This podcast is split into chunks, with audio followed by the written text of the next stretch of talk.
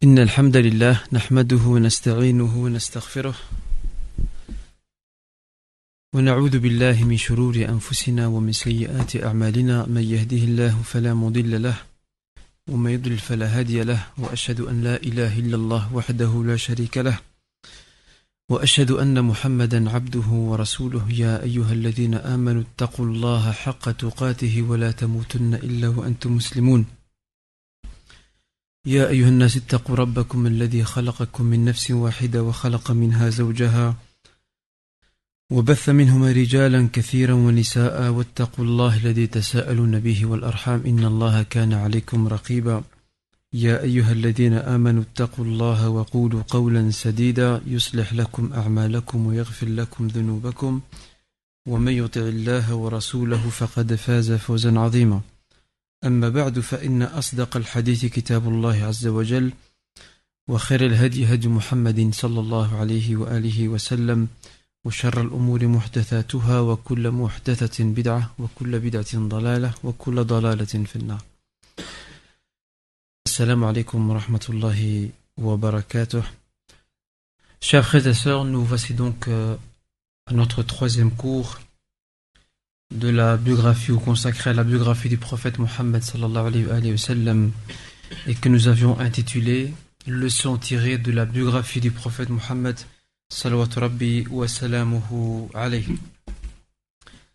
La semaine dernière, nous avions évoqué certaines finalités que nous pouvons dégager de notre étude de la Sira. Nous avons cité parmi ces finalités la recherche de l'exemple parfait ou du modèle parfait, conformément au verset où Allah subhanahu wa ta'ala, dans la sourate, surat al-Ahzab, la sourate les coalisés, où Allah azawajal nous offre Muhammad sallam comme étant un modèle parfait, intégral.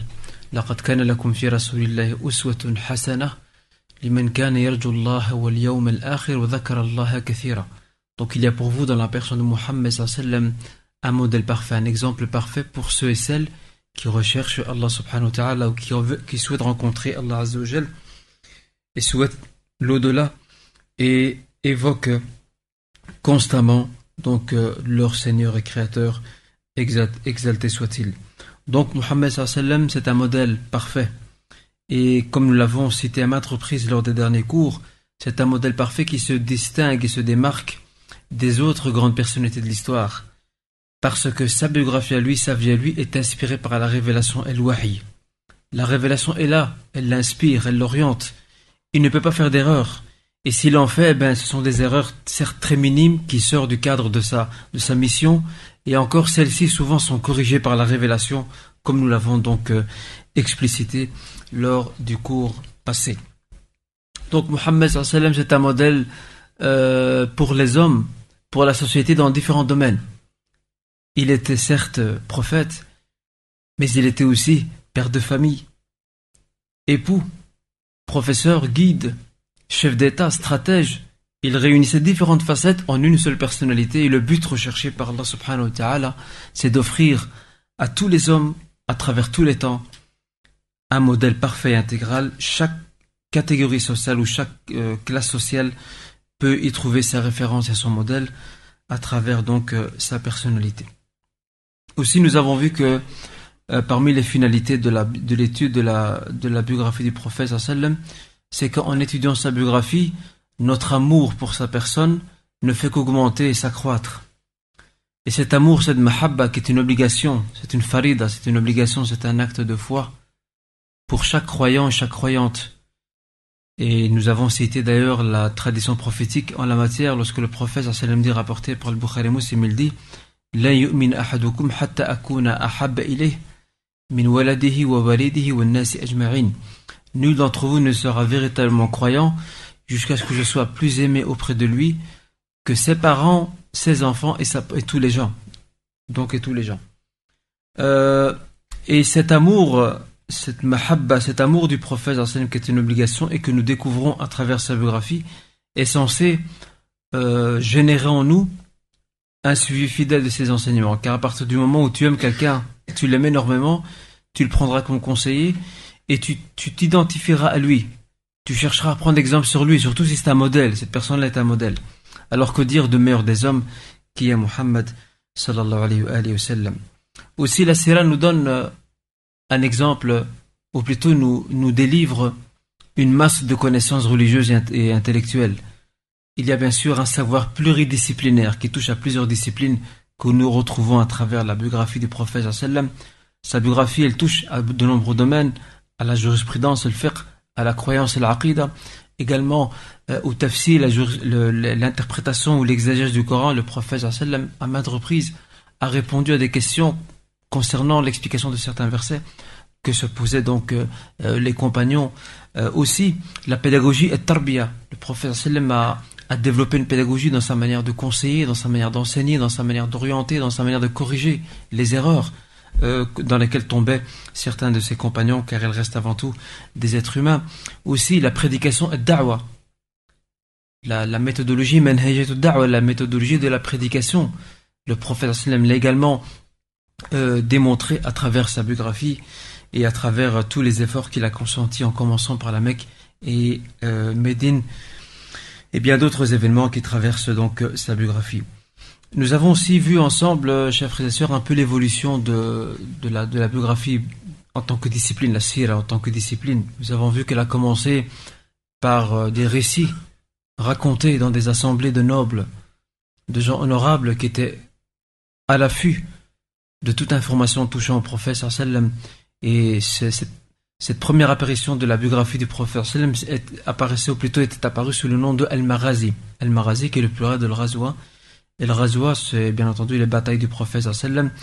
Il était question ici d'inspirer, d'insuffler, et d'insuffler plutôt euh, le, courage, l'esprit de bravoure, de sacrifice aux nouvelles générations de l'islam, et aussi leur rappeler également la période glorieuse euh, de leurs aïeuls, de leurs prédécesseurs, à la tête desquels se retrouvait le prophète Mohammed sallam.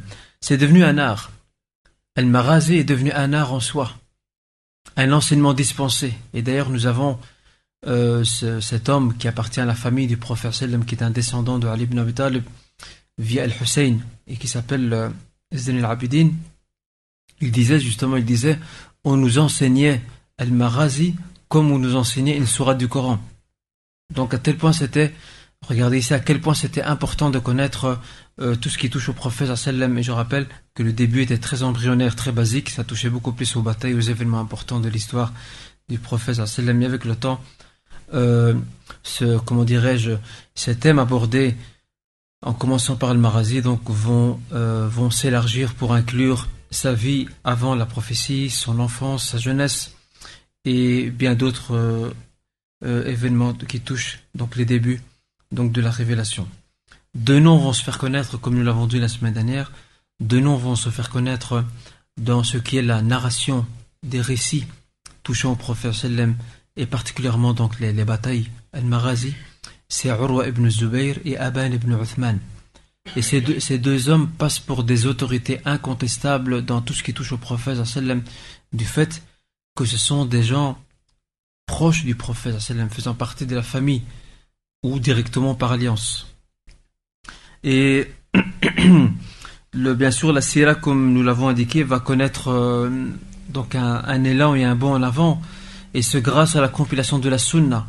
La compilation de la Sunna qui va aussi pousser euh, ceux qui s'intéressent donc à la biographie du prophète de, de la développer aussi en parallèle avec les nouvelles disciplines qui naissent, qui sont nées plutôt, euh, qui sont issues de donc de la comment de la compilation de la sunna. Différents noms vont apparaître durant cette étape, des noms de savants, de, personnages qui vont s'intéresser à donner beaucoup plus de, détails concernant la biographie du prophète Nous avons Muhammad ibn Shihab al-Zuhri, nous avons Moussa ibn Uqba, nous avons Ma'mar ibn Rashid, nous avons aussi Muhammad ibn Ishaq, et celui-ci passe pour être le maître, le maître des auteurs de la biographie de Sira. Il a même écrit un livre dans ce domaine qui s'appelle aussi le Marazi, mais malheureusement son livre ne nous est pas parvenu et perdu. Si ce n'est que une bonne partie de ce livre nous est fort heureusement donc euh, arrivé par l'entremise d'un autre auteur qui a pu euh, découvrir son livre à son époque et le, consulter. Il l'a intégré à son propre ouvrage. Il s'agit de celui qui devint après lui une grande référence dans la biographie, c'est Abdel Malik ibn Hisham, et qui a intégré une, bonne partie du livre d'Ibn Ishaq dans son propre livre. Et Abdul Malik ibn Hisham dénomme son livre As-Sira al-Nabawiyya. Euh, la biographie, bien sûr, va connaître une très, euh, une très grande production littéraire. De nombreux livres vont apparaître. Certains couvrent toute la biographie, d'autres en couvrent euh, une partie ou une facette seulement. Et aussi, nous avons vu ensemble les sources référentielles. Qui se souvient des sources référentielles de la, biographie Sira De la biographie prophétique La biographie prophétique, Sira Nabouya, d'où puisse-t-elle ses sources Qui se rappelle Le Coran, et c'est la source la plus fiable. Quelle source aussi? La sunna prophétique, en commençant par les recueils authentiques de Bukhari, de Bukhari de Muslim. Quant aux autres livres, les, ce qu'on appelle les sunan, qu'on vient de vérifier, donc euh, la fiabilité, l'authenticité des informations relatées. Quoi d'autre, cher frère? Les livres d'histoire, et parmi lesquels se distingue le livre d'Ibn Kathir, Al-Bidaya ou Nihal, le début et la fin. Quoi d'autre, cher frère? De Sira, bien sûr. Il y a des livres spécifiques qui ont été écrits dans la biographie du prophète sallam qui sont bien entendu une source aussi incontestable donc dans ce domaine. Aujourd'hui, Inch'Allah, nous allons aborder, nous allons entrer petit à petit par la grande porte, Inch'Allah, à petits pas, dans le début de la biographie. Et nous allons terminer un point propre à, l'introduction et qui concerne les, les principaux ouvrages rédigés dans la Sira les principaux ouvrages rédigés dans la biographie prophétique, après quoi nous aborderons directement une brève introduction quant à l'état du monde, l'état du monde et de la péninsule arabique avant l'avènement de l'islam. Il est important de connaître ça. Euh, nous avons vu précédemment, lorsque nous, avons, euh, nous avions abordé l'apparition de la biographie du prophète sallam, son évolution en tant que discipline, son apparition, nous avons découvert qu'il y avait une riche production littéraire. Et cette production littéraire allait dans deux sens. Le premier, c'est un sens globalisant, à savoir que certains de ces livres couvraient toute la biographie du début jusqu'à la fin, et d'autres euh, étaient beaucoup plus sélectifs dans la mesure où ces livres-là s'intéressaient à une facette de la biographie ou à, ou à un aspect de la personnalité du prophète. Nous allons, Inch'Allah, euh, donner quelques exemples de ces livres de biographie qui couvrent toute la biographie et de ceux qui couvrent une partie parmi donc bien d'autres. Euh, je peux vous citer parmi les livres de biographie qui couvrent toute la biographie, bien entendu, le livre d'Ibn Hisham, Abdul Malik ibn Hisham, qui se dénomme As-Sira al-Nabawiyya.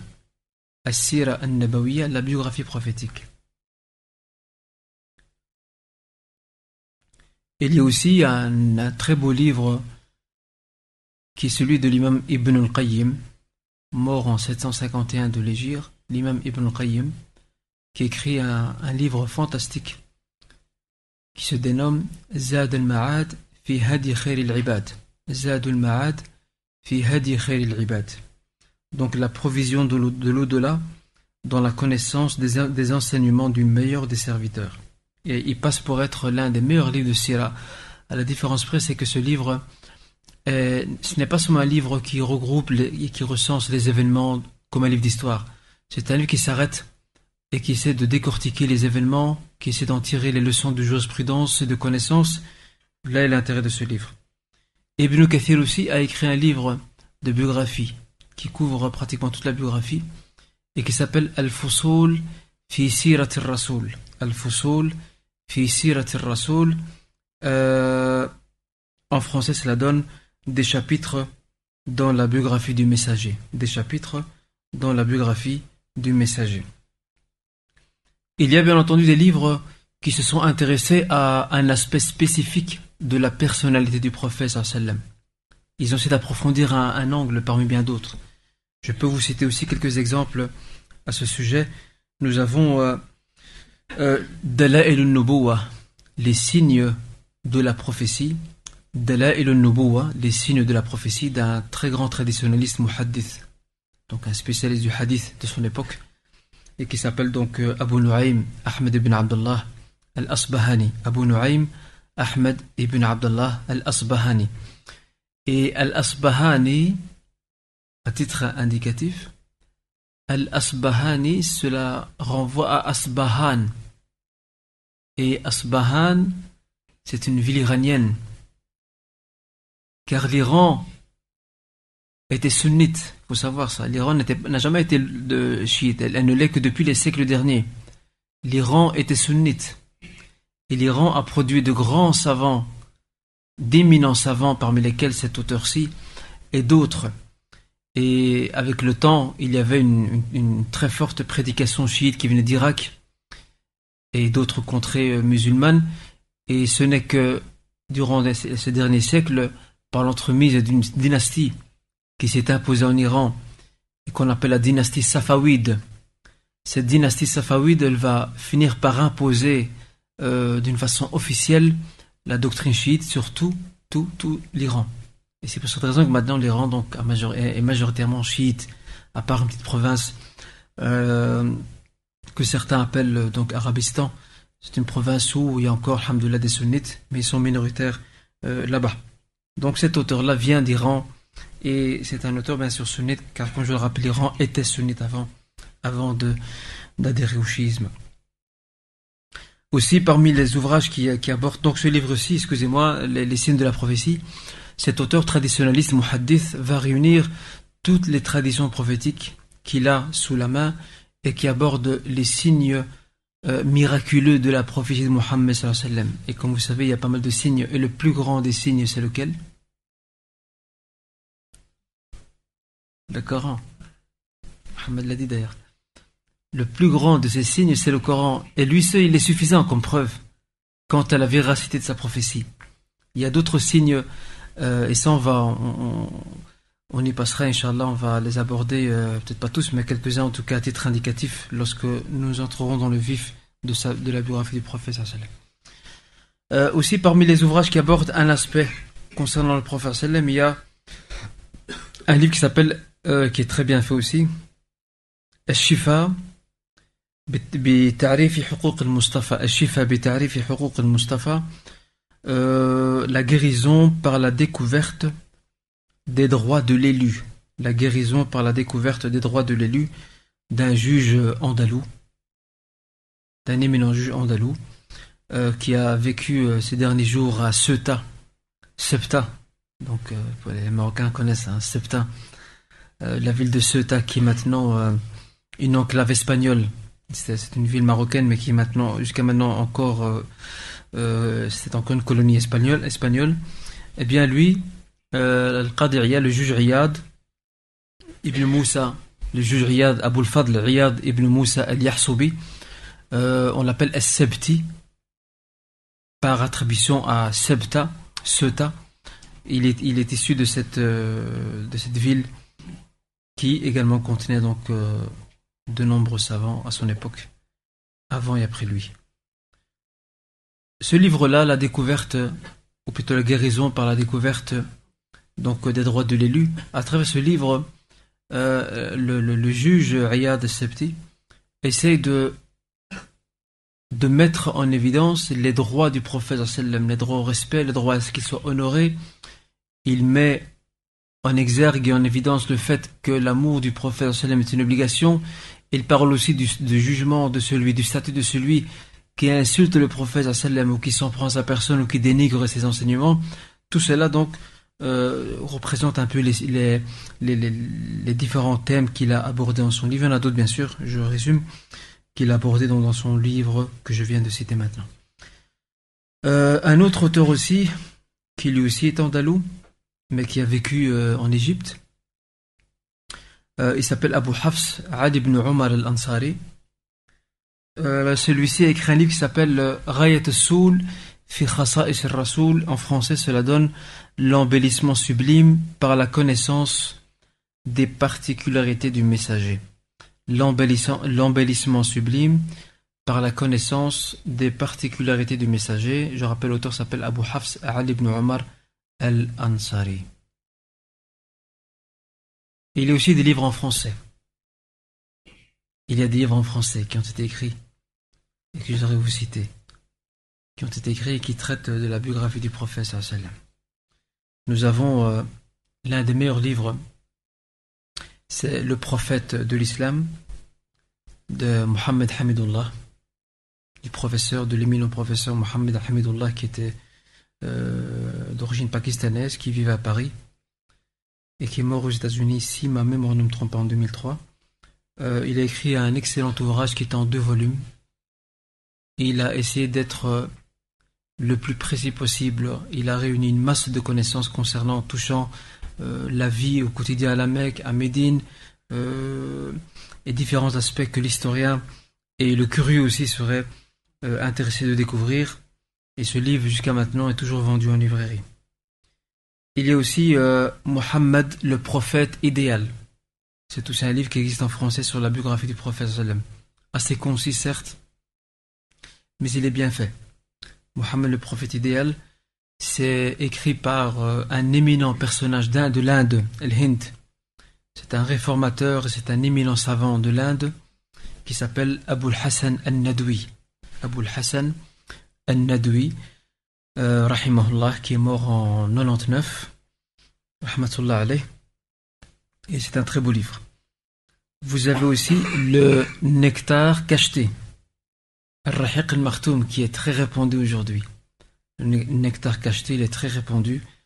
Euh, il a été donc euh, distribué à grande échelle il y a quelques années par le centre islamique. C'était en 98-99. L'auteur qui est donc euh, Safir Rahman, c'est un Indien aussi qui vivait à Médine, Safir Rahman al-Mubar Kafouri. Safir Rahman al-Mubar Kafouri. Euh, cet auteur est décédé très récemment. Il est décédé le 2 décembre de, cette, donc l'année écoulée, à savoir 2 décembre 2006, un vendredi.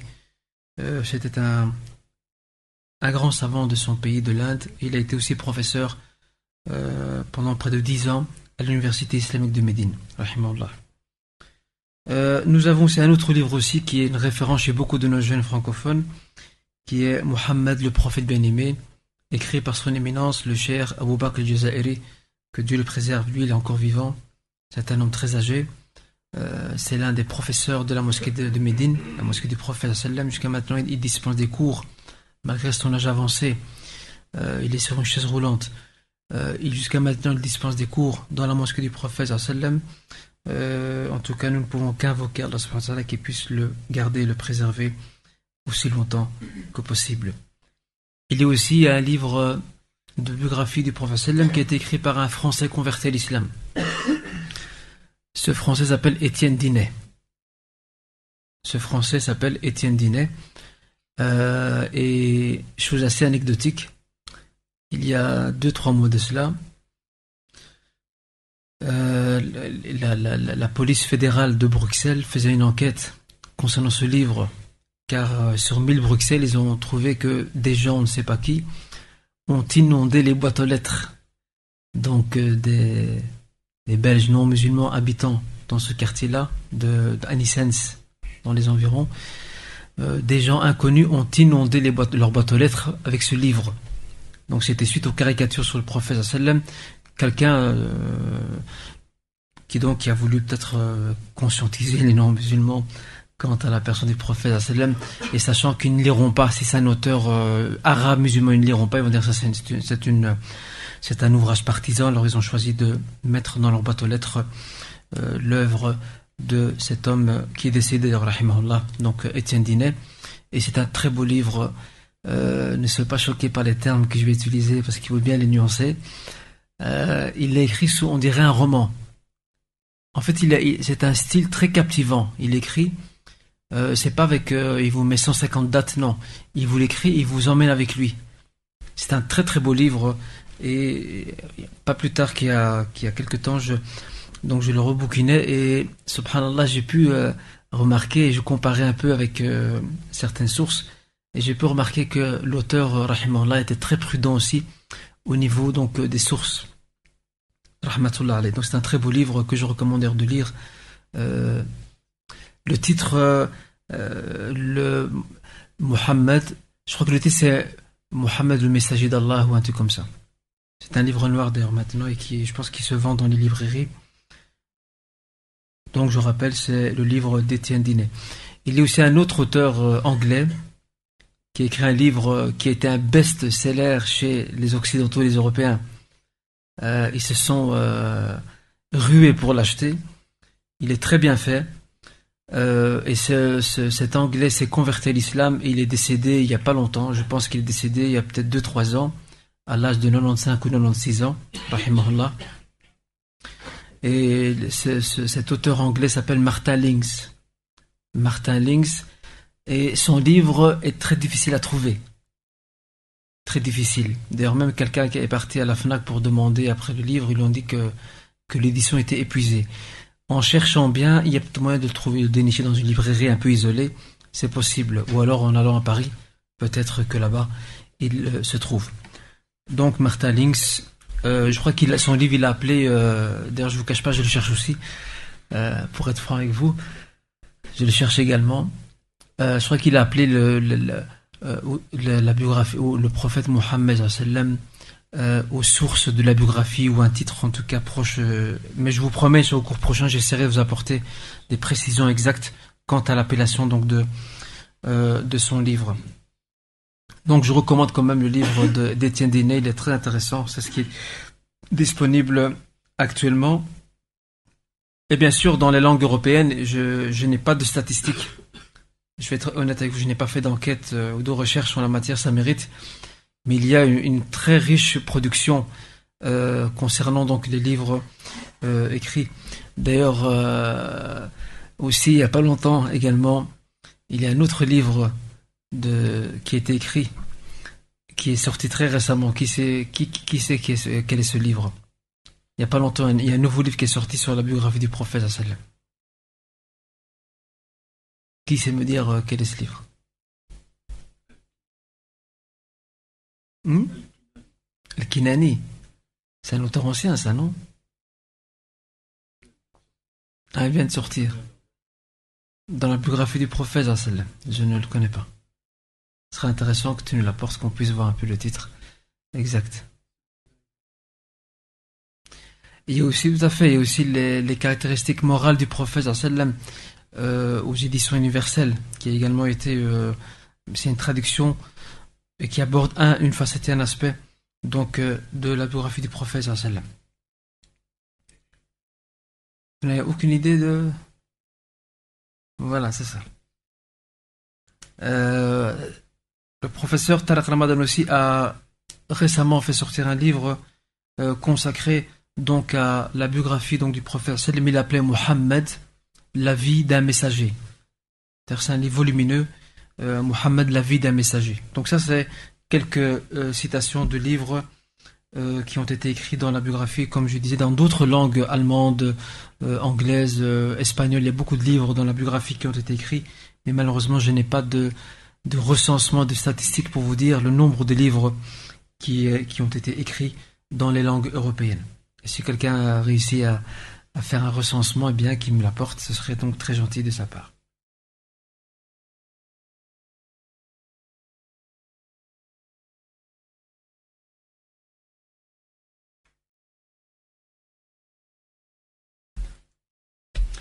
Donc ça, ce sont quelques références, chers frères et sœurs, dans la biographie du prophète, quelques livres qui ont été écrits en arabe et en français. Euh, même euh, parmi les contemporains, il y a aussi des livres qui ont été écrits et Inch'Allah, j'essaierai de. J'ai quelques titres en tête que je peux vous donner, mais par souci de gagner un peu de temps, la semaine prochaine, Inch'Allah, je vous citerai des références aussi en arabe euh, de, livres de biographie très intéressants qui ont été écrits par des contemporains. Je vous les dirai donc, je vous les évoquerai la semaine prochaine si tout va bien.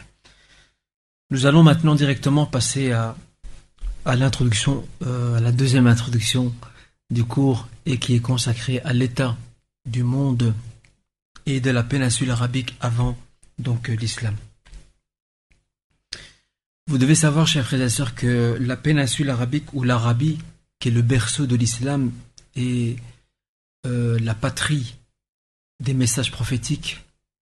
La plupart des grands prophètes d'Allah subhanahu wa ta'ala sont passés par l'Arabie.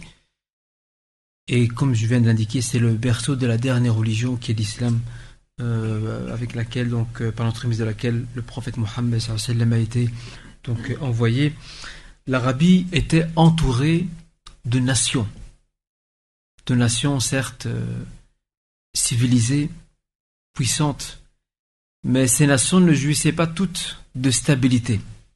Et je ne vous cache pas qu'il est intéressant de découvrir un peu la situation géopolitique, mais aussi euh, religieuse et sociale, pour mieux comprendre les enjeux, mieux comprendre le contexte à travers lequel euh, l'islam ou le soleil de l'islam va se lever.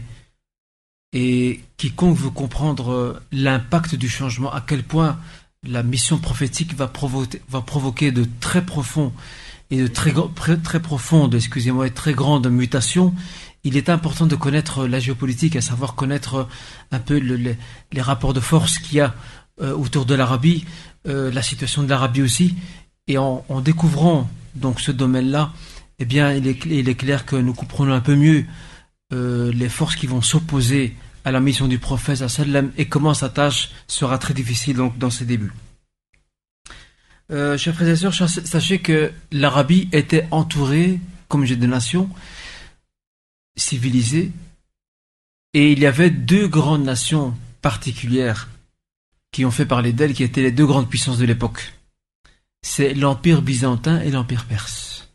L'Empire byzantin et l'Empire perse. Et à côté de l'Empire byzantin et l'Empire perse, il y avait d'autres puissances locales qui cherchaient à avoir une certaine autonomie par rapport euh, à ces grandes puissances. D'accord? Alors on va, on va donc euh, maintenant aborder euh, ou parler de ces différentes nations d'une façon très très brève, ou très brève plutôt. Donc on va voir maintenant, on va aborder un peu ces nations on va essayer de les comprendre de façon très brève. Euh, la Byzance, ou l'Empire byzantin. Euh, L'Empire byzantin, c'était une puissante nation chrétienne. Elle représentait ce qui restait ou ce qui subsistait de l'Empire romain. Il faut savoir que l'Empire byzantin, c'était le versant oriental de l'Empire romain qui avait pour capitale Rome. Et l'Empire romain avait cessé, avait cessé depuis longtemps d'exister. Ne restait de lui comme vestige que l'Empire byzantin qui est un empire donc romain, enfin romain bien entendu, et oriental. Quelle était sa capitale? Sa capitale était Constantinople. Aujourd'hui Istanbul. Sa capitale était Constantinople, aujourd'hui Istanbul. D'accord?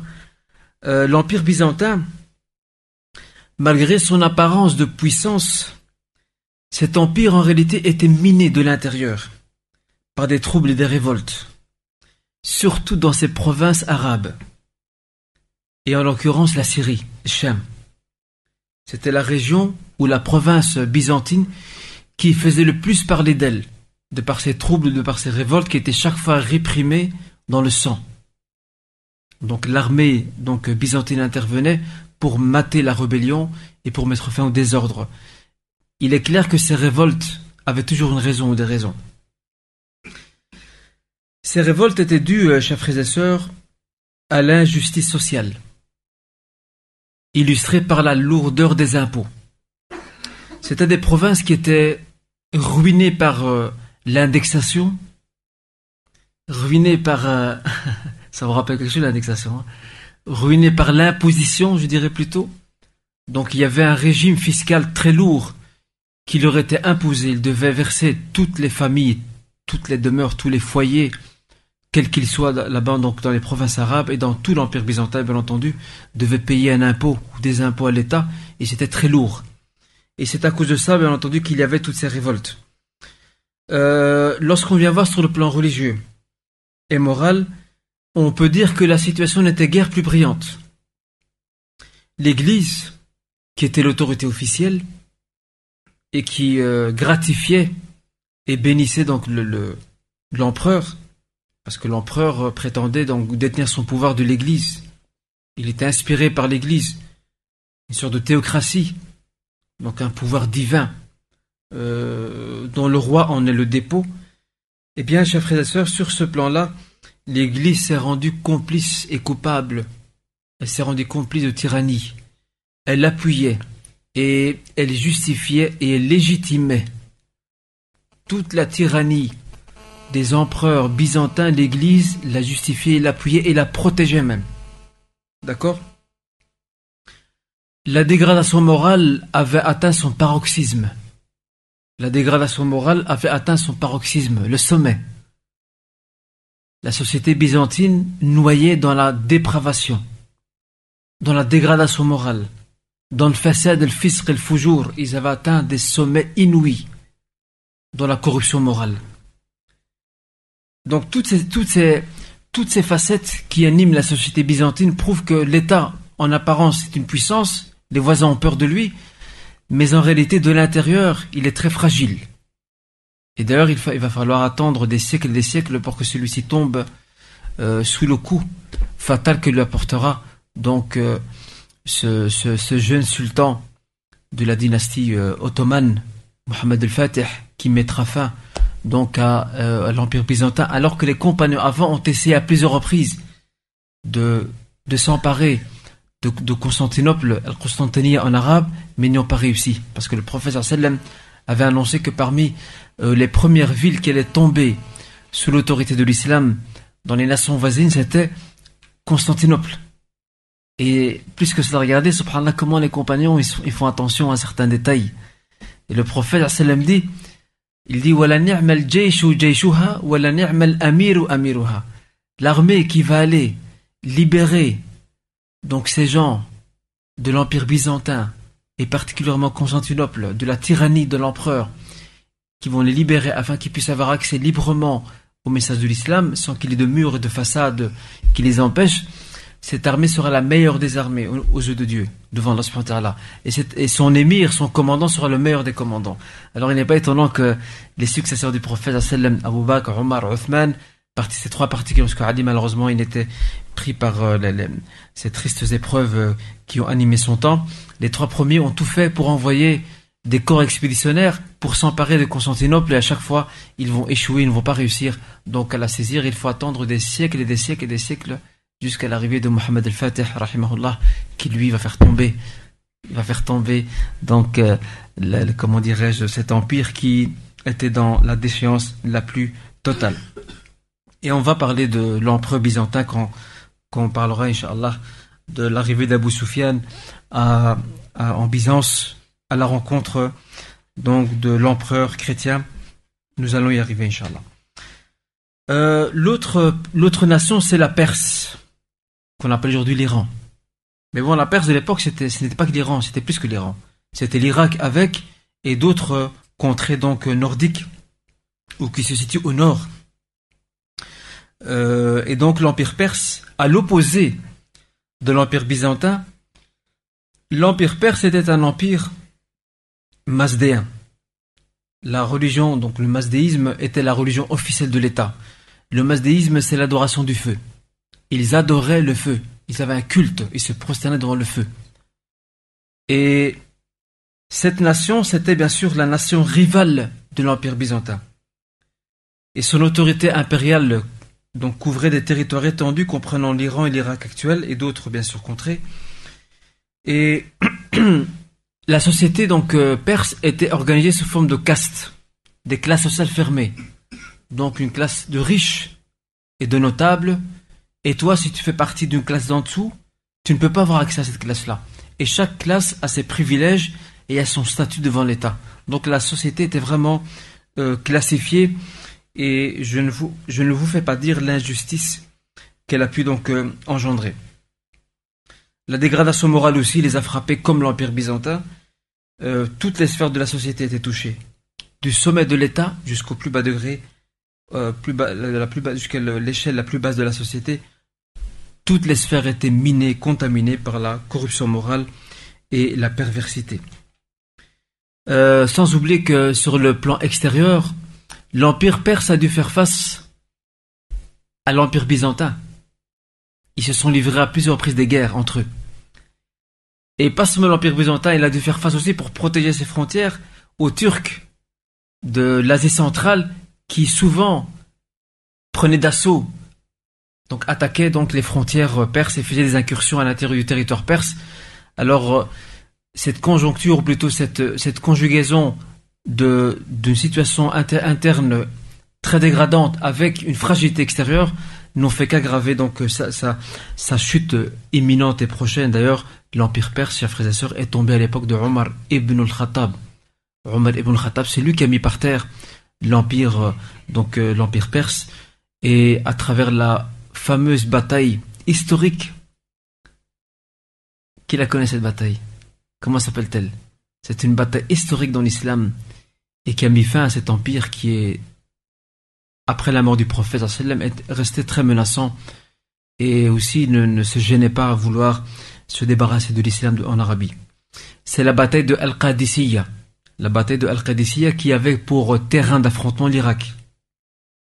Et c'est là que l'armée perse va, va être brisée, va être brisée, détruite par l'armée musulmane à la tête de laquelle il y avait d'éminents compagnons qui étaient de grands chefs militaires, de très brillants stratèges, et l'un des plus illustres est Saad ibn Abi Waqqas. Saad ibn Abi Waqqas, qui est l'un des, plus illustres commandants de cette armée qui vont mettre à terre. Et un détail intéressant, d'ailleurs, euh, qui démontre à quel point euh, ces, successeurs du prophète et celui-ci particulièrement qui est Omar ibn Khattab, qui ont hérité du savoir prophétique, al-ilm al-nabawi, ces gens-là avaient un juste équilibre. Ils avaient une vision équilibrée, nadra mutazina, une vision équilibrée quant aux, aux différentes facettes de la religion de l'islam. Savez-vous que, euh, que les commandants de l'armée musulmane en Perse, ces commandants ont envoyé et ont dépêché un émissaire qui est chargé d'aller jusqu'à Médine annoncer la bonne nouvelle. À l'époque, il n'y avait pas de, fax, telex, télégramme. Il n'y avait rien, tout ça. Ils ont envoyé un émissaire de chez eux jusqu'à Médine pour annoncer la bonne nouvelle à Omar ibn Khattab. Pour lui dire bonne nouvelle, l'empire perse est tombé, c'est fini. Et regardez ce que, ce que, ce que Omar ibn Khattab va poser comme question, ce qu'il va poser comme question à cet homme, à ce soldat. Omar Khattab va l'écouter attentivement. Et puis il va regarder ses pieds. Il va remarquer qu'il a des chaussons, Khofein. Il va lui dire depuis combien de temps tu les portes? Et après la réponse de celui-ci, il va lui dire Laqad asabta sunnah. Tu as respecté la sunnah. Quelqu'un aujourd'hui un peu rationnel aujourd'hui aurait dit mais c'est quoi ça normalement il ne doit pas poser ces questions-là. Il devrait être content, il devrait se, se réjouir de la bonne annonce de, la, comment dirais-je, de, de la chute de l'Empire perse. Qu'est-ce que ça a à voir, en fait, de demander sur les chaussons, al-Khufein Qu'est-ce que ça a à voir? Regardez, ces, ces hommes-là ne faisaient pas la différence entre une grande bataille et une sunna qui ne doit pas être abandonnée. Regardez, il lui pose la question, tes chaussons, depuis combien de temps tu les portes? Et lorsqu'il lui a répondu, il dit, ça va. Tu as, tu as respecté la sunna, tu as respecté la sunna. Et un détail intéressant, chers frères et sœurs, c'est que les musulmans, lors d'une bataille euh, du côté de El Yarmouk, avec El Yarmouk, c'est en Arabie, euh, euh, au nord, pas loin de la Jordanie, une bataille avec les Romains, le siège a duré des semaines et des semaines. Et aucun des deux camps ne l'emportait. Vous allez comprendre pourquoi Omar al-Khattab pose cette question, vous allez comprendre maintenant. Que quelquefois l'abandon d'une sunnah peut être la cause d'une défaite. l'un des commandants de l'armée musulmane face aux Romains, qu'est-ce qu'il va dire? Il va, il va voir que le siège, que le statu quo dure depuis des semaines et des semaines, que personne n'arrive à, à dominer l'autre. Il va regarder ses soldats, il va leur dire Je crois que nous avons abandonné quelque chose. Nous avons certainement délaissé quelque chose et c'est à cause de ça qu'Allah subhanahu wa ta'ala ne donne pas la victoire. Regardez comment ils réfléchissent. Aujourd'hui, nous, on aurait dit, on aurait déballé les plans, non, on a une mauvaise stratégie, il faut, il faut renvoyer ça au quartier général, on va, on va limoger le général, on va le mettre dehors parce qu'il a mal fait son travail, on n'a pas des bons missiles. Rien de tout ça. C'est là qu'il a remarqué, ce commandant, que la plupart de ses soldats n'utilisaient pas le siwak, bâton drac. Il leur dit c'est à cause de ça. C'est à cause de ça qu'on n'arrive pas à battre les Romains. Et c'est là que le lendemain très tôt, ils se sont mis à rechercher euh, les arbres où il y a les bâtons d'Arak. Ils les ont trouvés. Ils ont commencé à grimper ces arbres et à les arracher. Et c'est là qu'un, comment dire, qu'un sorte de garde romain du camp adverse a commencé à mettre sa main sur son front et il cherche, il regarde un peu, il surveille le, le, comment dirais-je, le mouvement des troupes ennemies, entre guillemets, à savoir les musulmans, et c'est là qu'il voit plusieurs hommes monter sur les arbres et arracher des branches. Et c'est là qu'il est venu dire à son, à son commandant, il dit, je crois que ça y est, ils sont devenus affamés. Les musulmans sont devenus affamés, ils risquent, ils risquent de, nous, de nous manger nous aussi. Et c'est là qu'ils ont, ils ont laissé tomber le terrain, ils sont partis directement, ils ont fait marche arrière, et là les musulmans ont réussi à récupérer tout le territoire sans livrer de bataille. Regardez comment Allah subhanahu wa ta'ala, de par l'application d'une sunna, a réussi à renverser toute une situation. Donc on comprend ici pourquoi Umar al-Khattab anhu, a interrogé ce, soldat en lui demandant est-ce que tu as respecté la sunna quant à euh, ta manière de porter donc euh, al-Khufein, euh, donc les chaussons. Donc ça c'est euh, la, Perse ou l'empire perse qui comme l'empire byzantin cherchait à avoir une étendre son influence sur l'Arabie et un détail très important, ça on y arrivera Inch'Allah, il faut savoir que ces deux grandes puissances, qui avaient certes des appétits territoriaux, ne se sont jamais, mais jamais, jamais intéressés. Ils n'ont jamais été intéressés de coloniser l'Arabie. Ils ont occupé des abords de l'Arabie. Ils ont installé des comptoirs commerciaux et stratégiques pour surveiller la navigation marchande. Mais jamais ils ne sont jamais rentrés en profondeur. Pour deux raisons. La première des raisons, l'Arabie ne les intéresse pas. L'Arabie, c'est que du désert, du sable. Elle n'a pas beaucoup d'agriculture, à part à Taïf. C'est pas comme la Syrie. La Syrie, c'est une province fertile. Il y a beaucoup d'agriculture. Et le deuxième détail important, qui risque de vous faire rire, c'est que les Arabes à l'époque étaient des gens indomptables. Les Romains et les Perses, les Byzantins et les Perses savaient que s'ils entrent en Arabie, ils allaient perdre leur temps dans des guerres civiles, dans des batailles où, euh, à travers lesquelles ils n'arriveront jamais à maintenir la paix. Que cette paix soit perse ou byzantine, ils auront du mal à l'imposer. Parce que les Arabes se battaient pour rien. Alors c'est pour cela que les, Perses et les Byzantins sont dit, ben, on va rester sur les pourtours ou sur la côte, on va la contrôler et on n'ira pas en profondeur, mais ils auront une autre stratégie que nous allons découvrir très bientôt. Euh, donc euh, la Byzance et la Perse, l'un est chrétien, l'autre est perse. Et le Coran nous a parlé d'ailleurs de ces deux nations dans la sourate Les Romains. Euh, les musulmans à la Mecque suivaient de près la situation géopolitique internationale. Il suivait de près ce qui se passait à côté. Et le Coran, d'ailleurs, dans les premiers versets de la sourate, donc euh, sourate Rum, sourate les Romains nous le démontre. Alif Rum. Fi al hum min ba'di fi bid'i sinin. Donc les, les, Romains, lors d'une bataille du vivant du prophète au début de l'islam, il y a une bataille qui s'est livrée entre les Romains et les, entre les Byzantins et les Perses.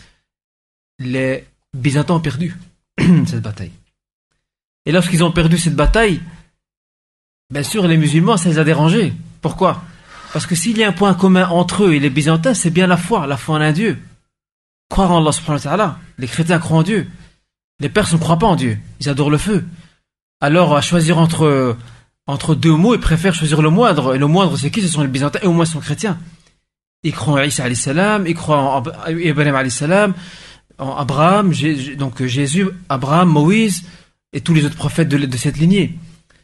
Mais Allah subhanahu wa ta'ala leur annonce que, comme disait donc un grand général français qui disait, durant la Seconde Guerre mondiale, il disait, nous avons perdu une bataille, mais pas la guerre. Eh bien, ici, Allah subhanahu dans la sourate, dans les débuts de la sourate, donc euh, les Romains rappellent aux musulmans qu'ils ont, ils ont été battus, les Romains, certes, mais ils vont gagner dans quelques années. Et effectivement, quelques années plus tard, les Romains, donc les Byzantins, ont pu reprendre leur revanche sur les Perses et les battre. Et c'est là que les musulmans étaient très contents de voir que euh, les Byzantins l'ont emporté, ont, eu le dessus sur ces derniers. Autre puissance voisine, l'Abyssinie, l'Éthiopie, El Habasha.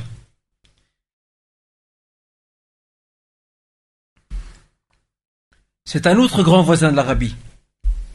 Et l'Abyssinie, El Habasha, était une puissance régionale. Elle n'avait pas la stature d'une puissance internationale comme euh, l'Empire byzantin et l'Empire perse. C'était une puissance régionale qui cherchait à influencer juste ce qui est à côté d'elle, sans plus. Et pour pouvoir imposer son autorité et élargir euh, donc euh, sa, sphère d'influence, l'empire, ou plutôt la nation euh, abyssinienne éthiopienne, va s'emparer du Yémen. Elle va arracher le Yémen qui représente la province fertile de l'Arabie, elle va l'arracher à l'Arabie. Elle va s'en emparer. Elle va s'imposer. Et elle va même tenter une percée vers le nord. Donc l'armée euh, éthiopienne, abyssinienne, va tenter une percée vers le nord, et cette percée s'arrêtera aux portes de la Mecque. Et ça, on va y revenir, Inch'Allah, quand on parlera de Abraha. Ce fameux Abraha qui a cherché à détruire la Kaaba, comme le roi la sourate l'éléphant. D'accord? Euh, Mais comme la nation byzantine et perse, l'Abyssinie, l'Éthiopie, elle aussi, était rongée et minée de l'intérieur par des conflits, par des guerres, par l'instabilité, par le désordre, par la corruption morale, par euh, aussi une, église aussi qui est de plus en plus tyrannique. Tout cela va bien entendu l'affaiblir. Et la, nation euh, abyssinienne, donc éthiopienne, va connaître euh, une période de stabilité certes, mais plus que cela, elle va connaître un certain esprit de tolérance particulièrement sous le règne de An-Najashi, le Négus, qui va accueillir l'empereur euh, éthiopien Négus, va accueillir la première délégation des musulmans qui va arriver là-bas et va les accueillir et leur accorder sa protection et sa sécurité. D'accord? Autre région importante, le Yémen. Le Yémen, comme je viens de le dire, c'était une province fertile et c'était une partie intégrante de l'Arabie arrachée de l'Arabie par euh, l'Éthiopie, elle va d'abord en premier lieu passer sous la tutelle des Romains, ensuite elle passera sous celle des Abyssiniens, donc euh, de l'Éthiopie. Le Yémen était habité par un peuple dont le Coran a évoqué son récit, qui est le peuple de Saba. Saba. Qawmu Saba. Et dans le Coran, il y a une surah qui s'appelle Surat Saba. Elle va connaître une civilisation très florissante, très enrichissante, et la fin de cette civilisation sera marquée par les coups d'une tribu qui s'appelle Himyar. La tribu de Himyar, cette tribu va renverser le pouvoir présent donc au Yémen, va s'emparer et va mettre fin donc au règne de cette, euh, du peuple de Saba qui sera la cause de la civilisation florissante donc yéménite ou du Yémen. Et rappelons aussi que les Arabes viennent les Arabes d'Arabie viennent, sont, originaires du Yémen. Les deux grands ancêtres euh, des Arabes qui sont Adnan et Qahtan viennent du Yémen. D'ailleurs, l'arrière, arrière, arrière, arrière grand-père du prophète c'était qui? Adnan. Il vient d'où? Il vient du Yémen. Qahtan, il vient du Yémen aussi. Ce sont les deux grandes ramifications donc des Arabes. Les Arabes vont, se répandre très vite après. Euh, ils iront jusqu'en Syrie, en Palestine. On y reviendra, Inch'Allah. Euh, le Yémen va connaître, avec euh, la prise de pouvoir de Himyar, la tribu de Himyar qui va s'imposer au Yémen, elle va connaître une période de décadence et des troubles pour connaître une, une certaine phase de stabilité, pour être occupée par les Romains, comme nous l'avons dit, par les Abyssiniens. Elle va connaître ensuite une période d'indépendance, et puis elle sera ravagée et en partie détruite par d'immenses inondations. Il y a d'immenses inondations qui vont ravager et d'ailleurs, la sourate Saba en parle, entre autres, qui vont ravager donc le Yémen et détruire toutes ses infrastructures. Face au désastre, elle sera à nouveau réoccupée par qui? Qui va réoccuper le Yémen? Elle était un tout petit peu indépendante. L'Abyssinie, l'Éthiopie, va à nouveau réoccuper le Yémen. Et ce sera un certain Ariat, en arabe Ariat, un certain Ariat, c'est lui qui va gouverner le Yémen pour le compte de qui? De l'Abyssinie. Celui-là va être assassiné, regardez. euh, Il y a que des coups d'État, il y a que des révolutions, il y a que... C'est comme ça le monde arabe, jusqu'à aujourd'hui d'ailleurs. Donc, euh, Ariad va être renversé et assassiné par euh, l'un de ses adjoints, qui est Abraha. Abraha. Connaissez Abraha? Abraha, c'est lui qui va marcher sur la Mecque pour détruire la Kaaba. Et lorsqu'il va renverser donc euh, il va recevoir la bénédiction de l'empereur euh, abyssinien éthiopien, qui va certes le féliciter quant à ce coup d'État et à ce, ce putsch et cet assassinat politique que cet homme va pratiquer, qui est un assoiffé du pouvoir. Mais Allah subhanahu wa ta'ala va le punir lorsqu'il va mener son expédition. Et c'est comme ça qu'on voit, voit à travers l'histoire que les tyrans, les oppresseurs, ont toujours une fin tragique. Mais malheureusement, les tyrans, les oppresseurs ne réfléchissent pas à ce qui arrive aux autres. Et la preuve de cet homme en est euh, une preuve évidente, ou le, le fait de cet homme. Abraha va marcher après avoir construit une église à Sana'a parce qu'il était jaloux de voir les Arabes s'orienter chaque année donc euh, vers la Mecque, vers la Kaaba. Il va bâtir une immense église à Sana'a. Et Sana'a est une ville qui jusqu'à maintenant existe encore. Elle porte ce nom-là d'ailleurs. Il va bâtir donc une immense église et ce qu'il va faire, il va encourager les Arabes à venir chez lui. Il va essayer de détourner tous les Arabes afin qu'ils viennent non plus à la Mecque, mais qu'ils viennent directement chez lui, donc euh, à Sana'a. Il y a un Arabe qui, qui, choqué par cette situation et jaloux du temple sacré qui est la Kaaba, il va se rendre jusqu'à l'église et va la souiller de l'intérieur, va la salir de l'intérieur. Et c'est là que va Abraham va saisir le prétexte pour mettre sur pied une armée et marcher sur la Mecque. Et lorsqu'il arrive aux portes de la Mecque, je vous résume l'histoire, lorsqu'il arrive aux portes de la Mecque, c'est là que les Mécois, pris de panique, vont envoyer le grand-père du prophète sallam, qui était le plus sage de Quraysh. Comment s'appelle-t-il? Abdel Muttalib. Ils vont l'envoyer pour qu'il puisse discuter avec Abraha et trouver un arrangement. Alors, euh, euh, Abraha, sur le chemin, avait confisqué, avait, s'était, emparé de 200 chameaux qui appartiennent à Abdel Muttalib. Ils trouvé dans un pâturage pas loin de la Mecque. Il l'a pris pour lui. Et lorsque les discussions vont échouer entre Abdel Muttalib et Abraham, Abdel Muttalib va lui proposer tous les trésors qui se trouvent à Tuhama. Tuhama est une région montagnère en Arabie qui à l'époque était très riche. Ils lui ont proposé les Mécois, ils lui ont dit voilà, on te donne toutes les richesses qu'il y a à Tuhama et tu laisses tranquille la Mecque. Il leur a dit pas question. Abdel Muttalib revient une deuxième fois. Et lorsqu'il revient et qu'il voit qu'il n'y a plus moyen de s'arranger, qu'est-ce qu'il va dire? Il va dire remets-moi mes 200 chameaux. Remets-les-moi, c'est à moi. Tu me les as volés. Et c'est là qu'Abdel Muttalib dira Je te vouais un certain estime, mais là tu es tombé de mes yeux. Je vais détruire ta ville et tout ce qui t'intéresse, c'est de réclamer tes 200 pauvres chameaux. Et regardez la confiance d'Abdel Muttalib qui est mouchri, qui est polythéiste. Il dira Inna lil, bayti rabban yahmih. T'inquiète pas. Moi je demande mes chameaux, c'est à moi. Mais quant à la demeure sacrée, elle a un Seigneur qui va la protéger. Je vais pas m'inquiéter, moi. Et on connaît la suite de l'histoire. Muttalib revient et ordonne à tous les habitants de la Mecque de quitter la ville. Ils vont tous se réfugier dans les montagnes et ils vont être témoins de leurs propres yeux. Ce n'est pas un mirage. Ils vont être témoins de leurs propres yeux de ces vagues impressionnantes d'oiseaux qui vont ravager et qui vont survoler tel un ciel noir. Ils vont survoler la Mecque. Ils vont déverser des pierres sur les soldats, mais sur aussi ce fameux mammouth, ce grand chameau, ce chameau imposant. Il faut savoir que euh, les Arabes n'avaient pas l'habitude, dans les guerres, d'affronter des chameaux.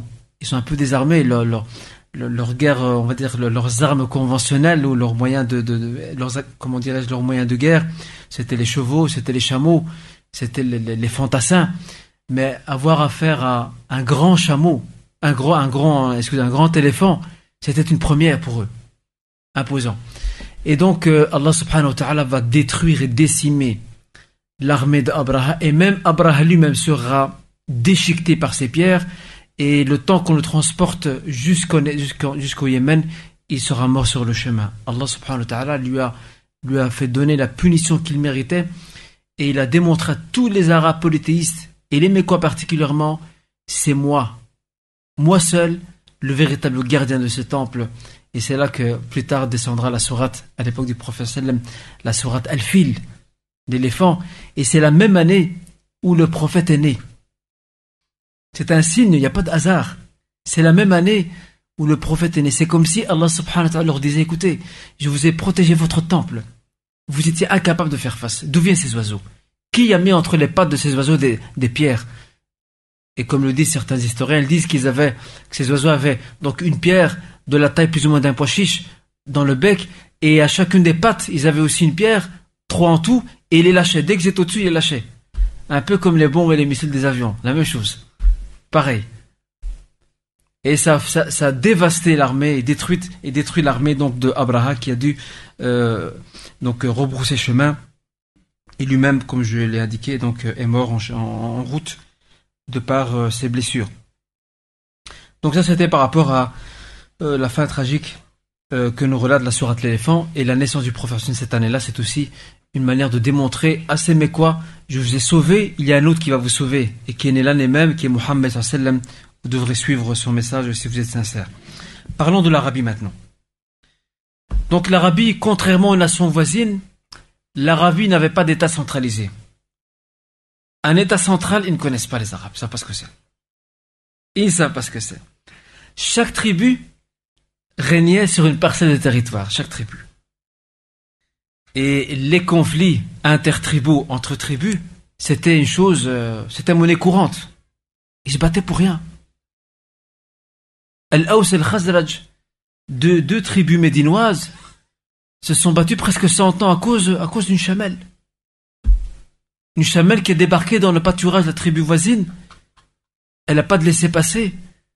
Donc ils l'ont tuée et la, comment dire, la tribu euh, qui est propriétaire de cette, de cette chamelle, donc a pris les armes et voilà que la guerre a éclaté entre eux. Pendant des générations, ils se sont, pendant des décennies, ils se sont battus à cause d'une chamelle. Tout ça pour voir, pour vous démontrer que une chose qui s'appelle discipline et ordre, les Arabes ne connaissaient pas.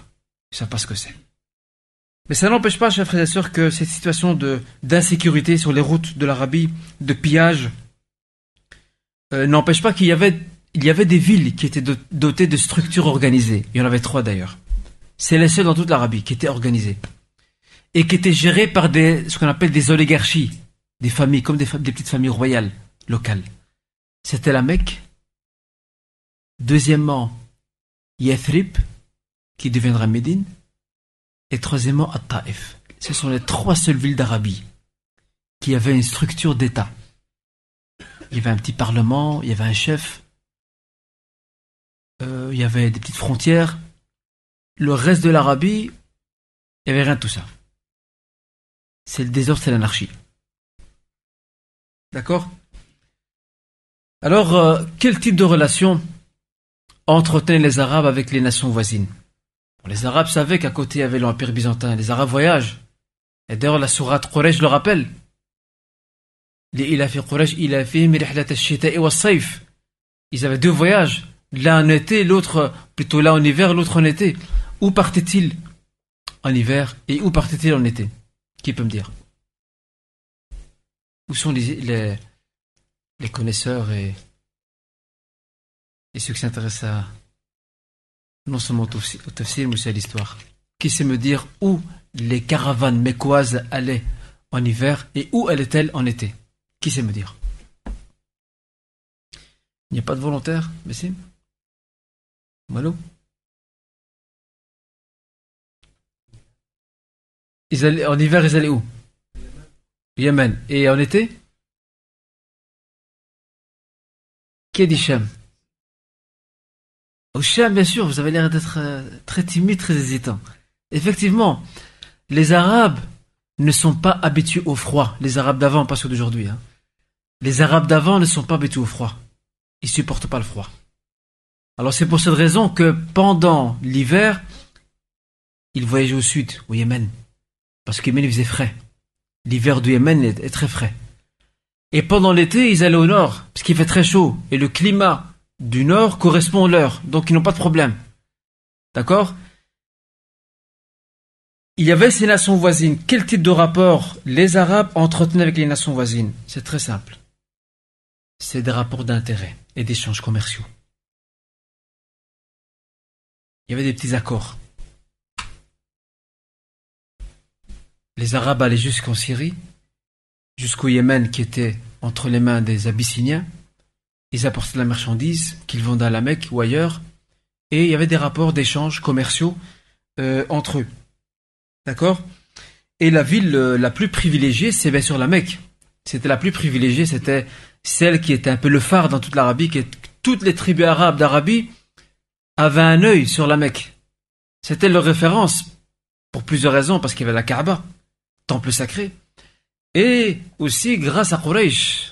Comme on va, on va le découvrir, Inch'Allah, a réussi à s'imposer et à faire de l'histoire.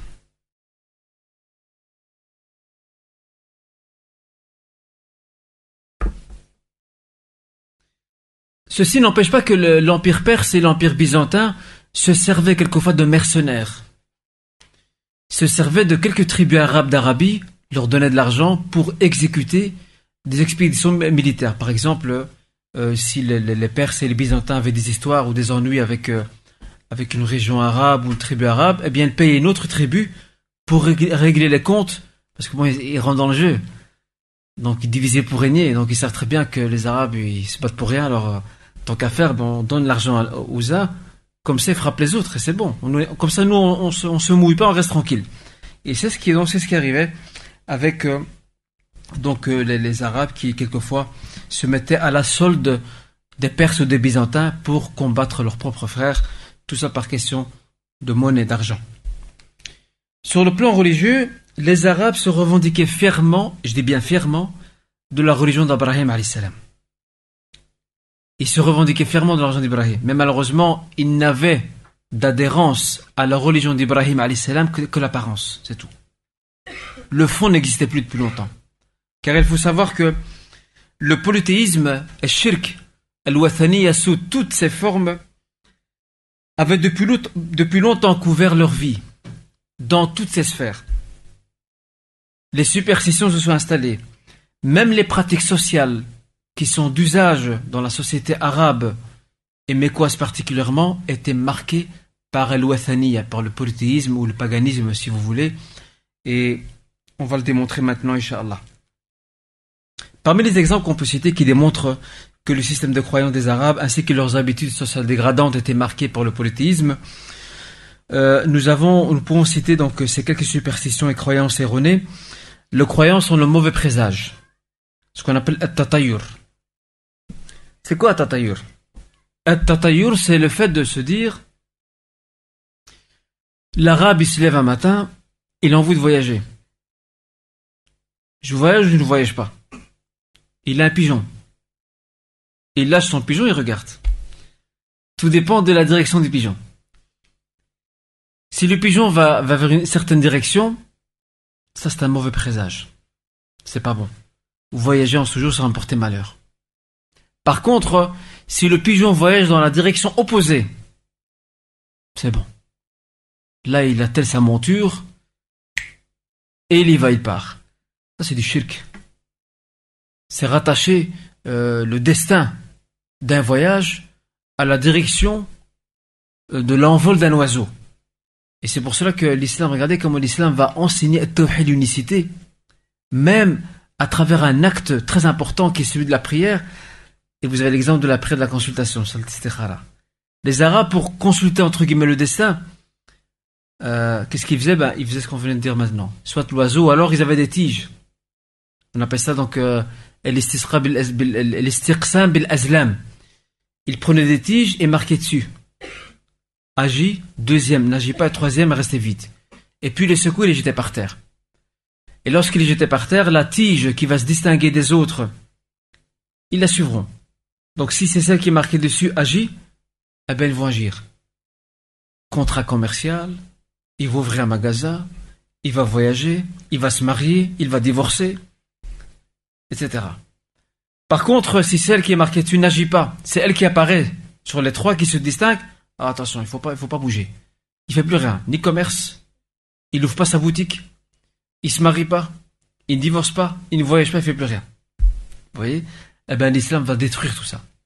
Va, va raser tout ça et va mettre à la place la consultation d'Allah subhanahu wa ta'ala à travers la prière de la consultation, salatul istikhara, où on fait appel non pas aux oiseaux, ni non plus aux tiges de branches ou de palmiers, mais on fait appel à la connaissance d'Allah subhanahu wa ta'ala qui connaît le passé, le présent et le futur avec tout ce qu'il implique.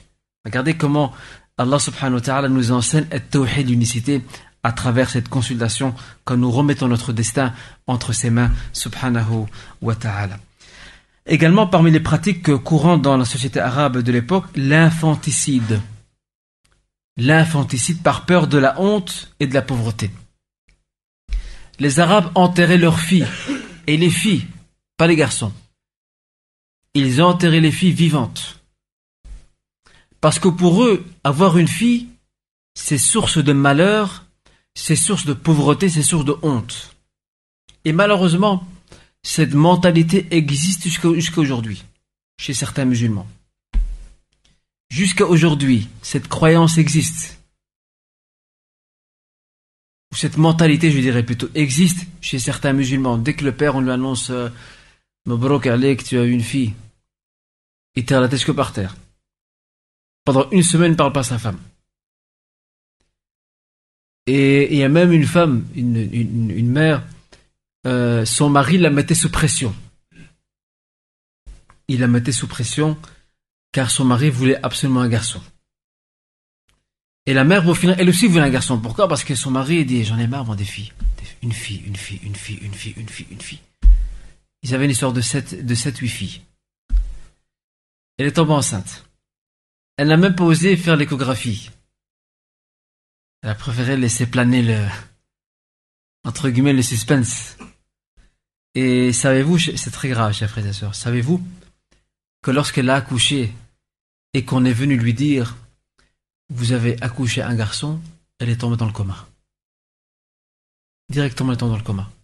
Choc émotionnel parce qu'elle savait qu'à partir de cette nouvelle-là, son mari allait lui, comment dirais-je, allait lui faire passer la vie, ou plutôt lui faire vivre des moments très difficiles de pression morale et psychologique euh, et, râler et tirer la tête. Pourquoi, donc, euh, euh, comment dirais-je, elle a une fille à. Pourquoi donc on n'a pas un garçon, etc. Donc cette mentalité existe jusqu'à nos jours, à savoir être déçu d'avoir eu une fille. Alors que le prophète sallam dit, c'est lui qui éduque. Combien de filles? Trois. Celui qui éduque trois filles, qui en prend soin, qui les élève comme il faut. Elles seront pour lui une protection face au châtiment de l'enfer. Il y avait un compagnon qui écoutait et, et avait deux filles. Alors Mskin s'est dit non, moi je suis pas dans l'eau. Et c'est là qu'il dit au prophète, et, deux. Il fait, et deux. Il en il un autre avec une fille. Il fait une, et le prophète s'est tu. Il n'a pas parlé. Donc, euh, le fait d'avoir donc euh, une ou des filles, ce n'est pas dégradant en soi, au contraire.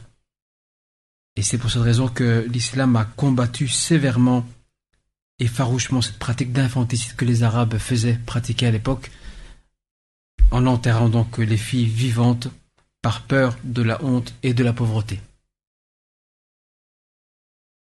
Ce hadith rapporté par Ahmed. Les ancêtres étaient aussi une pratique très courante. C'est pour cette raison que le prophète lorsqu'il venait, le prophète lorsqu'il venait leur parler, ils étaient à court d'arguments et tout ce qu'ils se contentaient de dire, nous allons suivre nos ancêtres. Jamais on pourra changer nos règles. Mon grand-père, mon père, grand-père, arrière-grand-père, arrière-grand-père était sur une voie, je reste sur celle-là. Et c'est ce qu'a dit aussi l'oncle du prophète sallam, Abu Talib. lorsqu'il était agonisant et que le prophète cherche, cherche à le sauver, à l'affranchir de l'enfer, et les chefs mécois sont autour en lui disant Vas-tu renier ta voix, ta confession? Et c'est là qu'il leur dit Je meurs sur la confession de mes ancêtres. Donc c'était une éducation qu'on leur donnait. Que le fait d'accepter le message de Mohammed, eux ils appelaient ça changer de religion. Et ils surnommaient les musulmans, ils les appelaient as à savoir ceux qui changent, qui ont renié leur religion. Pour eux, renier la religion, c'est renier les ancêtres. Et le Coran, d'ailleurs, à plusieurs reprises, a réfuté cet argument euh, quant au fait de se référer, donc, euh, de suivre aveuglément les ancêtres. Aussi, parmi les pratiques courantes chez les Arabes de l'époque, l'esprit de vengeance. L'esprit de vengeance, ils avaient une fierté incroyable, mais vraie. Tu touches un de ses proches, tu touches un de sa tribu, tu peux être sûr, cher frère, qu'il te fera ta peau. Ils avaient un esprit de vengeance très vivace, très fort. Et c'était l'une des causes des, guerres et des conflits entre eux. Parce qu'il y avait des règlements de compte, il n'y a pas d'État. Et c'est comme ça que l'islam va, mettre en place un État et va, réglementer tout ça, va interdire que, des, que des clans familiaux se mettent à, à exécuter des sentences. C'est interdit ça, man. Il y aura un État, une autorité, c'est à elle de s'occuper de cela. Mais tout ça, ça demande un certain temps. C'est pour ça que, regardez, 23, en 23 ans, leur mental et leur psychique vont être rodés à accepter l'autorité. Les Arabes n'ont jamais accepté l'autorité. Ils ne, ils ne reconnaissent personne. Et même la Mecque, la Mecque n'a jamais été pour eux une capitale politique. Elle était une référence religieuse, sans plus.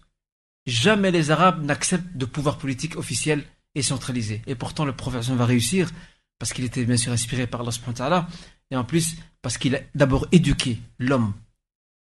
Avant de lui dicter ce qu'il doit faire, il a d'abord éduqué. Et c'est pour ça que 13 ans ont été nécessaires à la Mecque pour bâtir ce nouvel homme. L'homme musulman nouveau devait être bâti à la Mecque avec une nouvelle aqd, des nouvelles croyances, une nouvelle vision du monde, une nouvelle vision de son rôle. Comme ça, après ça, il sera plus facile pour lui de se rôder, d'accepter ce qui vient donc d'Allah subhanahu wa ta'ala. Aussi le sectarisme tribal. Ils étaient très fiers de leur clan, leur clan familial et tribal. Et ils n'hésitaient pas à se dénigrer mutuellement.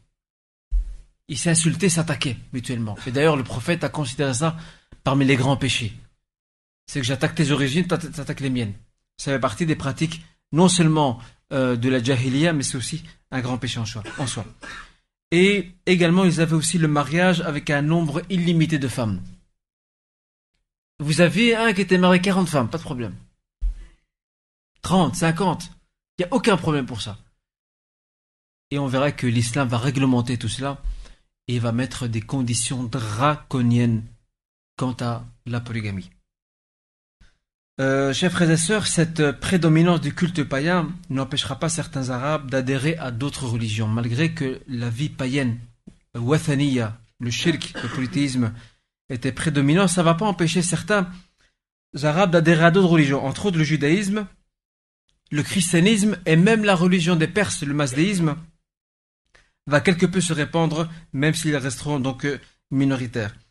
Et il restera aussi des Arabes qui seront donc monothéistes, à savoir rester fidèles à la voie de l'unicité enseignée par le prophète Ibrahim salam, et qui eux attendront impatiemment la venue d'un prophète. Il y aura quelques arabes qui sont, on les appelle al-hunafa en arabe. Al-hunafa, à savoir les monothéistes. Ils n'adoraient qu'un seul Dieu, Isa pour rester un prophète, et ils attendent impatiemment la venue d'un nouveau prophète, qui est Mohammed. Parmi ces, ces monothéistes, nous avons Zayd ibn Amr ibn Nufayl, plutôt, Zayd ibn Amr ibn Nufayl, et nous avons Waraqa ibn Nawfal, avant qu'il ne se convertisse au christianisme, et nous avons aussi un autre homme qui s'appelle, pour ne citer que, Umayya ibn Abi Salt. Umayya ibn Abi Salt, ces personnages-là ou ces hommes-là faisaient partie des monothéistes, de ceux qui croyaient en un seul Dieu, que Christ était un prophète, et ils attendaient donc la venue d'un nouveau prophète qui était Mohammed. Euh, il y a une recherche qui serait intéressante à faire pour ceux qui sont euh, spécialisés dans l'histoire ou qui sont intéressés par l'histoire. L'Arabie, en Arabie, il y avait des chrétiens. Il y avait une communauté chrétienne à Najran, entre autres, et ailleurs. Il y a une recherche intéressante et que j'ai d'ailleurs soulevé récemment à, un frère qui, qui fait des études d'histoire. Je lui ai dit qu'il serait intéressant de d'explorer ce, domaine-là, à savoir le, christianisme en Arabie. À mon avis, wallahu du peu que je sais, il est, fort probable qu'il n'était pas identique au christianisme byzantin et surtout pas au christianisme romain européen. Euh, il est fort probable, que les chrétiens arabes, ils étaient au niveau de la croyance moins pervertis et moins corrompus que leurs co-religionnaires qui se trouvent en Byzance. Parce que là-bas, il y avait une église, alors qu'en Arabie, il n'y avait pas d'église. Quand je dis église, c'est autorité, bien sûr. Hein, une autorité cléricale. En Arabie, il n'en avait pas. Donc, il est fort probable que certaines pratiques euh, de shirk, de, de, paganisme, qui se, sont, donc, qui se sont introduites dans le christianisme européen occidental, euh, il serait intéressant de prouver que ces pratiques-là n'étaient pas présentes chez les chrétiens arabes. Alam, ça mérite quand même une recherche pour euh, établir donc cela.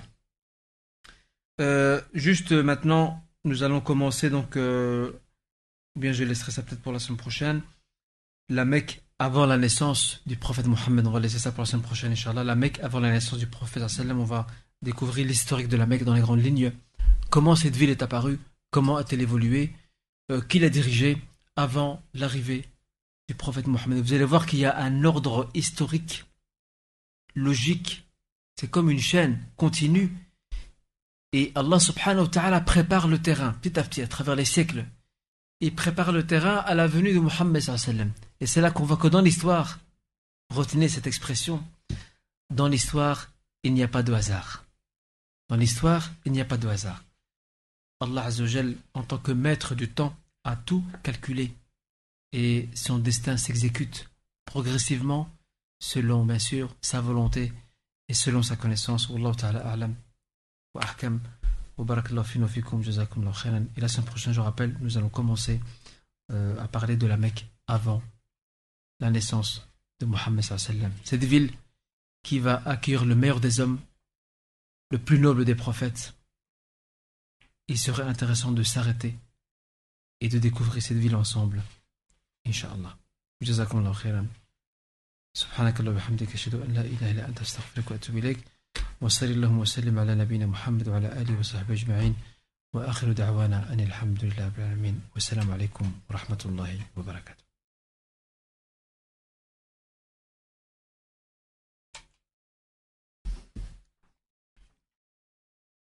Je ne sais pas s'il y a une question par rapport au cours d'aujourd'hui. Euh, n'hésitez pas. Y a-t-il une question par rapport au cours d'aujourd'hui? Donc il faudra faire preuve de patience. Euh, faisons un peu d'histoire là dans ces cours-ci parce que nous, en tant que musulmans, chers frères et sœurs, nous avons un grand problème. C'est que nous ne connaissons pas l'histoire et on ne s'intéresse même pas à l'histoire. C'est notre drame. Et l'histoire, c'est la mémoire vivante de toute communauté et de toute nation. Toutes les nations, toutes les communautés préservent leur histoire. Mais nous, en tant que musulmans qui avons une grande histoire, très peu, très peu s'intéressent donc à celle-ci.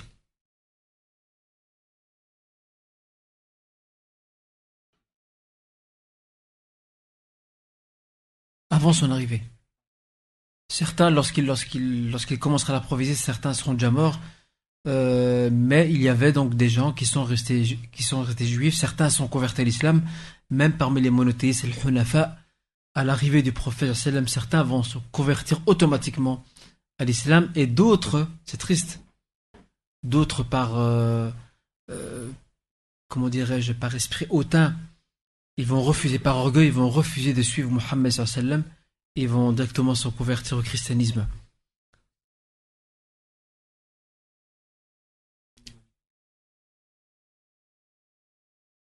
Tout cas, les Mazdéens étaient beaucoup plus minoritaires que les autres. Il y avait très peu d'Arabes Mazdéens, mais il y en avait, mais très très peu. Et ça, c'est dû au voyage. Vous savez, le voyage, le voyage est source d'échanges. Donc les Arabes qui partaient dans les nations voisines découvraient des choses. Et donc ils en subissaient l'influence, qui est normal. Et c'est pour cette raison que certains vont partir là-bas, en Perse, en voyage, et ils vont être influencés par la religion polythéiste des, Perses, ils vont se convertir à cela, mais ils seront très minoritaires. Dans même l'Empire perse n'a jamais fait de da'wah, n'a jamais fait de prosélytisme ou de prédication pour répandre euh, sa religion. tu sais pourquoi? Pour la simple raison, c'est que euh, il considérait le mazdisme, comme étant une religion nationale, une religion d'État, une religion propre aux Perses. Et c'est pour ça que cette, euh, cette religion politique ne s'est jamais répandue ailleurs. Elle est restée juste, en Iran et en Irak aussi, donc en Perse uniquement.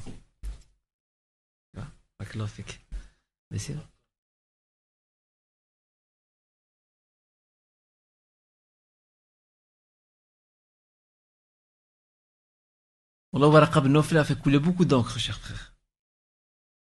Entre ceux qui considèrent le fait qu'il a reçu le prophète, et ça on en parlera parce qu'on va arriver à lui, Inch'Allah.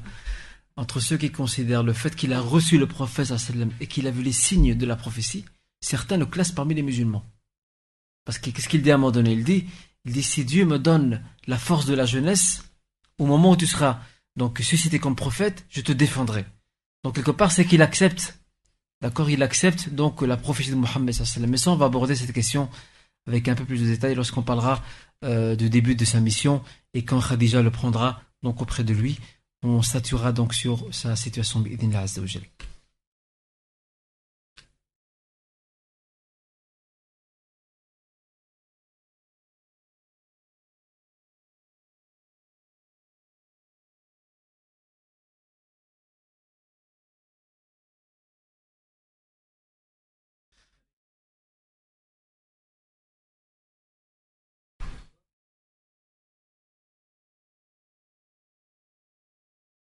Tout à fait.